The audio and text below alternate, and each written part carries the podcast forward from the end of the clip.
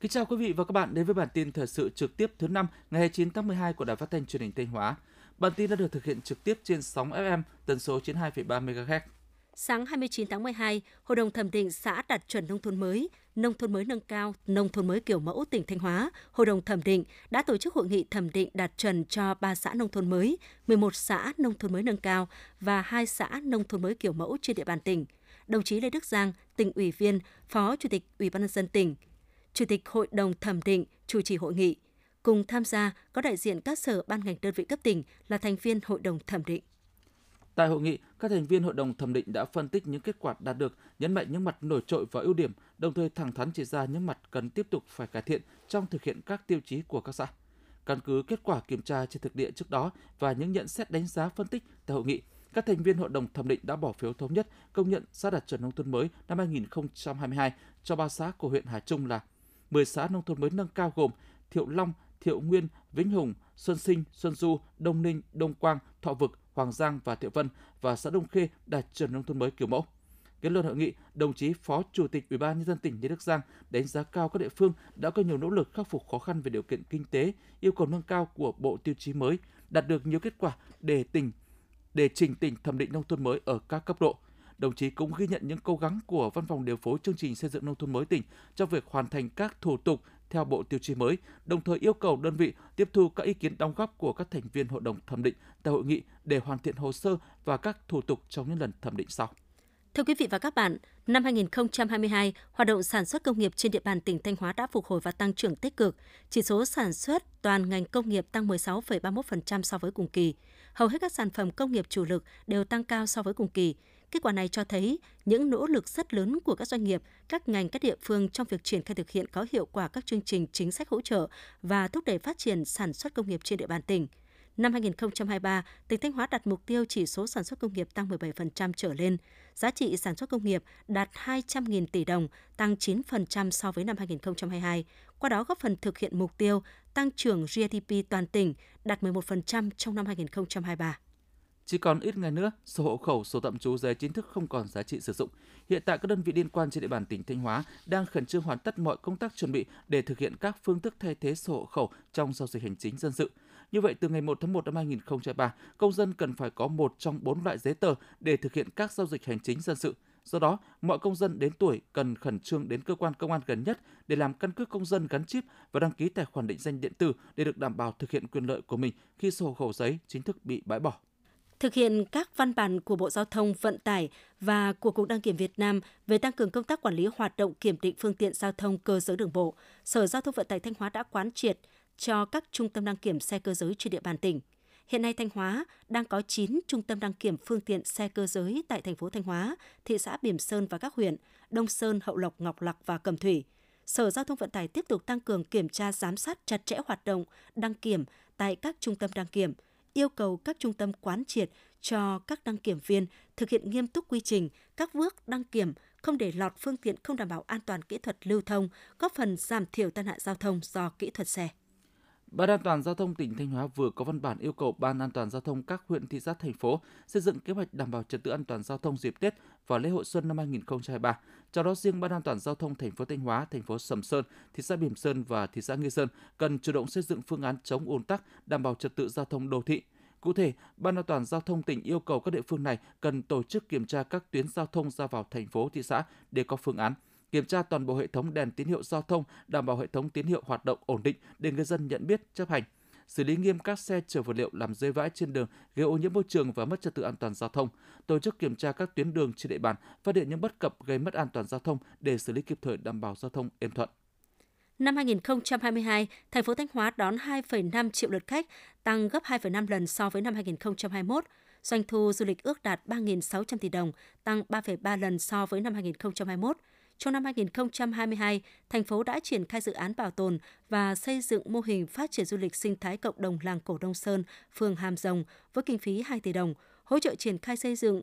các khu vệ sinh đạt chuẩn tại làng cổ Đông Sơn với kinh phí là 300 triệu đồng. Các dự án đầu tư du lịch phát triển cả về số lượng và quy mô, nhờ đó hạ tầng du lịch của thành phố được cải thiện.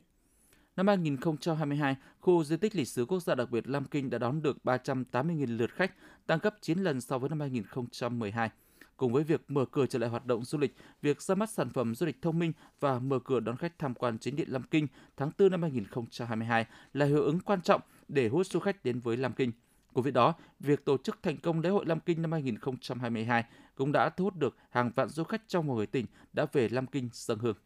Thực hiện nhiệm vụ do Thường trực Thành ủy giao về công tác bảo vệ môi trường, năm 2022, Hội Liên hiệp Phụ nữ phối hợp với thành đoàn thành phố tổ chức mô hình tổng dọn vệ sinh môi trường cuối tuần. Nhận thấy hiệu quả trong việc xây dựng đô thị văn minh công dân thân thiện, cấp ủy chính quyền và nhân dân toàn thành phố đã nhiệt tình hưởng ứng mô hình và tham gia đạt kết quả cao. Cụ thể, toàn thành phố đã tổ chức được 101 buổi gia quân tổng vệ sinh môi trường trên 105 tuyến đường, thu hút gần 8.000 người tham gia với tổng chiều dài gần 79 km, thu gom được gần 1.000 mét khối rác, đất đá thải, chăm sóc, cắt tỉa hàng ngàn đường hoa, bồn hoa, cây cảnh. Thời điểm cuối năm, mật độ người và phương tiện tham gia giao thông trên các tuyến đường đều tăng cao. Tuy nhiên, do các lực lượng chức năng làm công tác đảm bảo trật tự an toàn giao thông của tỉnh đã triển khai đồng bộ các biện pháp đấu tranh, ngăn ngừa các hành vi vi phạm là nguyên nhân dẫn đến mất an toàn giao thông, nên tình hình trật tự an toàn giao thông trên địa bàn tỉnh vẫn được duy trì ổn định. Tiếp theo là những thông tin trong nước. Cục Đường bộ Việt Nam vừa có văn bản yêu cầu Sở Giao thông Vận tải các địa phương quản lý chặt chẽ công tác đào tạo, sát hạch, cấp đổi giấy phép lái xe. Cục Đường bộ Việt Nam đề nghị các Sở Giao thông Vận tải thông tin hướng dẫn các cơ sở đào tạo lái xe ô tô thực hiện các trình tự thủ tục đầu tư cabin học lái xe ô tô đảm bảo lộ trình theo quy định. Sở Giao thông Vận tải kiểm tra giả soát đội ngũ giáo viên, xe tập lái, sân tập lái đảm bảo điều kiện tiêu chuẩn theo quy định, kiểm tra việc lắp đặt cung cấp dữ liệu từ thiết bị giám sát thời gian và quãng đường học thực hành lái xe trên đường đảm bảo chính xác, trung thực. Sau khi một số trung tâm đăng kiểm xe cơ giới tại thành phố Hồ Chí Minh và các tỉnh miền Tây bị đình chỉ hoạt động do vi phạm các quy định về đăng kiểm, hiện nay tình trạng quá tải ở các trung tâm đăng kiểm không chỉ diễn ra ở thành phố Hồ Chí Minh mà lan ra các tỉnh giáp danh như Đồng Nai, Bình Dương, và Rịa Vũng Tàu, Long An. Việc đi đăng kiểm xe khi đến hạn trước đây vốn chỉ mất 2 đến 3 tiếng đồng hồ thì nay chờ cả ngày cho chắc đã tới lượt.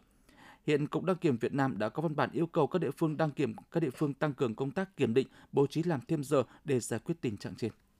Công ty cổ phần vận tải đường sắt Sài Gòn cho biết tiếp tục tổ chức chạy tăng cường các đoàn tàu đi Phan Thiết, Quảng Ngãi, Vinh dịp Tết Nguyên đán năm 2023 với khoảng 3.000 chỗ. Đối với các đoàn tàu này, đường sắt vẫn áp dụng các chính sách ưu đãi giảm giá như giảm giá cho các đối tượng chính sách xã hội, đoàn viên công đoàn, hành khách có thẻ khách hàng, giảm 50 giảm 5% giá vé lượt về cho khách mua vé khứ hồi, đặc biệt là sinh viên được giảm 20% giá vé.